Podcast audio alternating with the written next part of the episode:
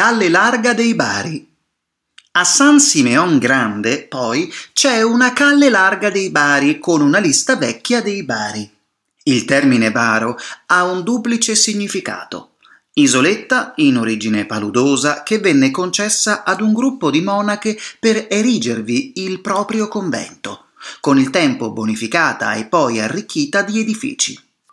Pur essendo quest'area piuttosto popolare, pare che la sua denominazione non abbia nulla a che fare con i bari, barattieri, truffatori.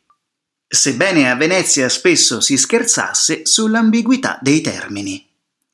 Questa espressione è anche associata al mestiere dei bareteri, cioè fabbricanti e commercianti di berrette, di lana e cotone che qui praticavano il proprio mestiere e che avevano la sede della scuola della propria arte in chiesa di San Biasio. Con il termine lista, poi, si indicava la via su cui insisteva la dimora di qualche ambasciatore. Qui infatti c'era la dimora dell'ambasciatore dell'impero, Invece, nelle adiacenze della stazione ferroviaria, la prima parte della strada Nova si chiama Lista di Spagna, perché qui risiedevano gli ambasciatori iberici.